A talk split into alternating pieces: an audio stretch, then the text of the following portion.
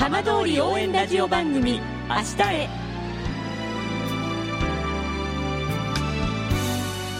時刻は5時1分になりました。今週も浜通りの情報をお届けする浜通り応援ラジオ番組明日へのスタートです。まずは今週の浜通りニュースです。自民党は14日東日本大震災復興加速化本部の会合を開き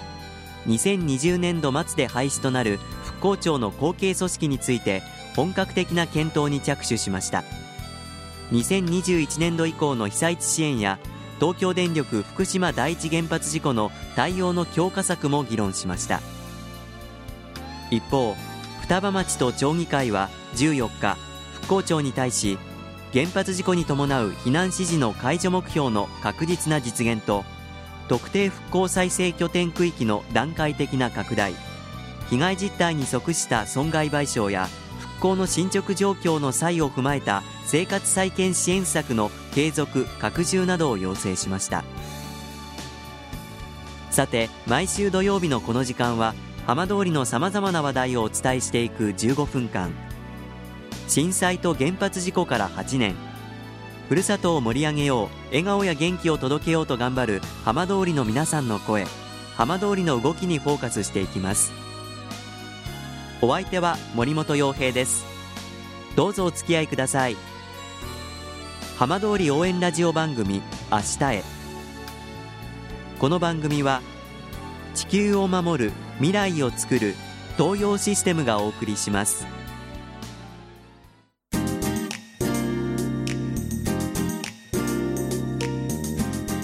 代わっては浜通りの話題やこれから行われるイベントなどを紹介する浜通りピックアップです。今日は広野町で行われているバナナ栽培の近況について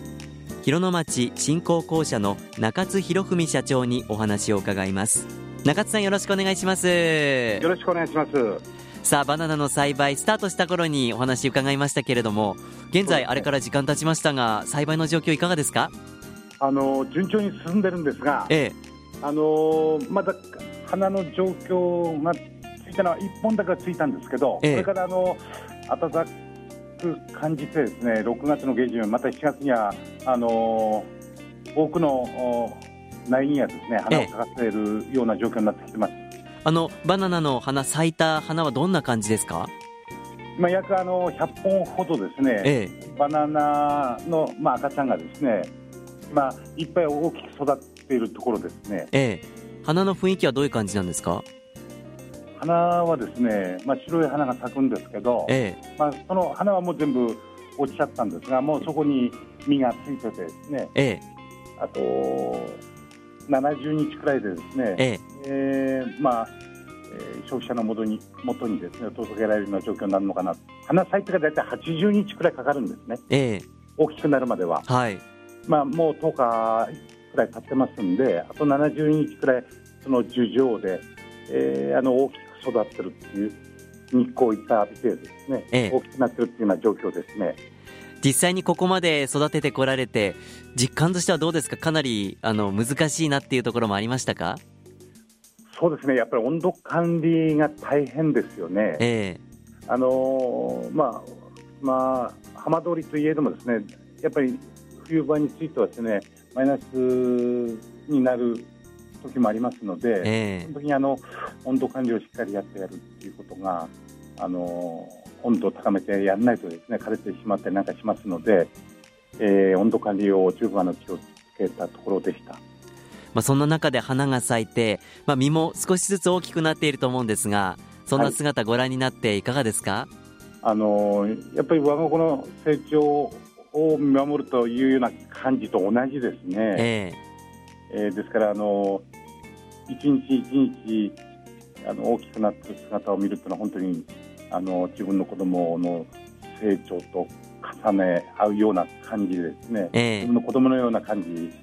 で今成長を見守っているという状況です。中津さんもあのバナナの栽培はよくその栽培しているところには足を運ばれるんですか？まあ、毎日、あの朝昼晩と3回、あの足を運んでですね様子を確認し,、しております。じっとしてられないっていうのが現状ですね。なるほど。まあ、はい、そんな育ってきているバナナ、あの出荷するときにはあの名前を付けようということで今準備をされているそうですが。はい、あの6月1日からあの6月30日まで6月いっぱいですねネーミングの募集をしております。はい、えー、ですから、あのまあ、ネーミング、まあ、送り出す側としてはしっかり名前を付けてですね、まあ、消費者のもとにですね作ったものをかり消費者に食べていただくということが我々の大きな親としての使命というふうにも考えておりまして、ええ、まあ、その中でもやっぱり親しんでいただけるネーミングがあればということで、えー、今、公募しているところなんですね。なるほど。親しんでいただけるということですがあの特にこう、はい、どんな感じの名前だと嬉しいですか、えー、あのどうしてもその我々浜通りについてはですね、まあ、原子力災害ということもあって復興とかですね、まあ、絆というのはいつの時代でも必要だとは思うんですがそういう名前が多くなるのかなというふうに思うんですが、ええ、まあ、これから未来に向けてですねこのバナナ事業とともにこの地域が大きく成長していくというような形でのネーミングをしていただくとありがたいですね。どうしてもその復興とかですね絆とかそういうネーミングが多くなるのかなというふうには思うんですが、ええ、まあ、それ以外でもですね、あのー、まあ、未来に向けて、えー、このバナナがですね大きく成長していくっていう形のネーミングも合わせていただければありがたいなというふうには思っております。あのネーミングあの送りたいという方はどうすればいいですか？えあのー、まあ、うちのホームページ、えー、にですねえー、あの連絡するフォームがあります、ええ、またあの電話等でお問い合わせいただければですねその申し込み用紙とか、ええ、そういうものをご郵送してですねまた折り返していただくということも可能ですし、はいえー、その両面で、えー、ホームページの方から入力フォームで申し込んでいただくということとまたあのご連絡いただいて、えー、用紙をご送付するというどちらでも結構ですのであの、まあ、我々に電話連絡いただければその必要な方の方にですね申し込み用紙を送らさせていただきます。はい、詳しいことはホームページをまずご覧いただきたいということですね。はい、そうですね。改めて出荷はいつ頃になりそうですか？えー、やっぱ8月のお盆次の20日前後というふうに考えてます。今から楽しみですね。ありがとうございます。そうですね。中津さん、はい、どうもありがとうございました。ありがとうございました。福島未来チャレンジプロジェクト届け福島早々の夢地域で社員食堂などを展開する富岡町の鳥藤本店原発事故の後は全町避難でゼロからの再スタート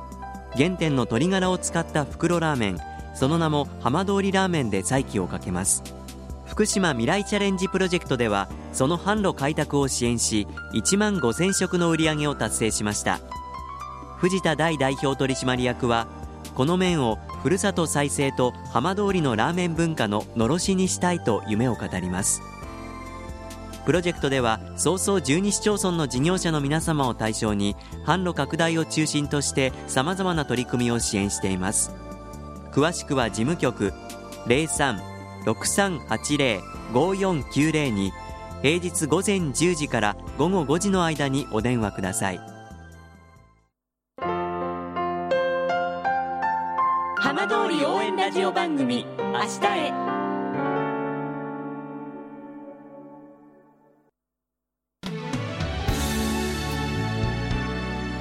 ここで来週29日土曜日に行われます。奈良派ファミリーフェスタのお知らせです。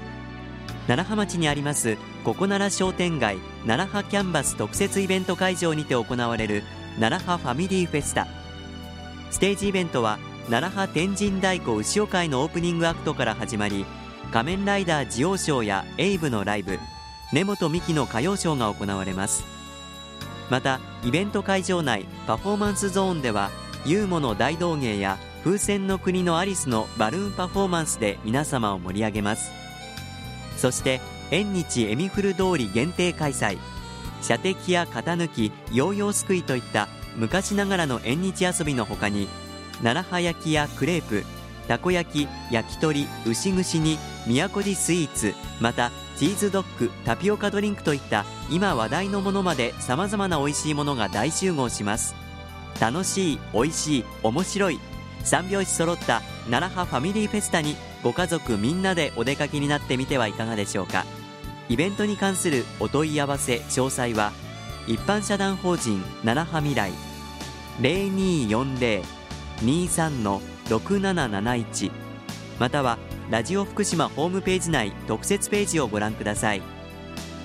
浜通りの情報たっぷりでお送りしてきました。浜通り応援ラジオ番組明日へ。来週のこの時間もどうぞお楽しみに。この番組は地球を守る未来をつくる東洋システムがお送りしました。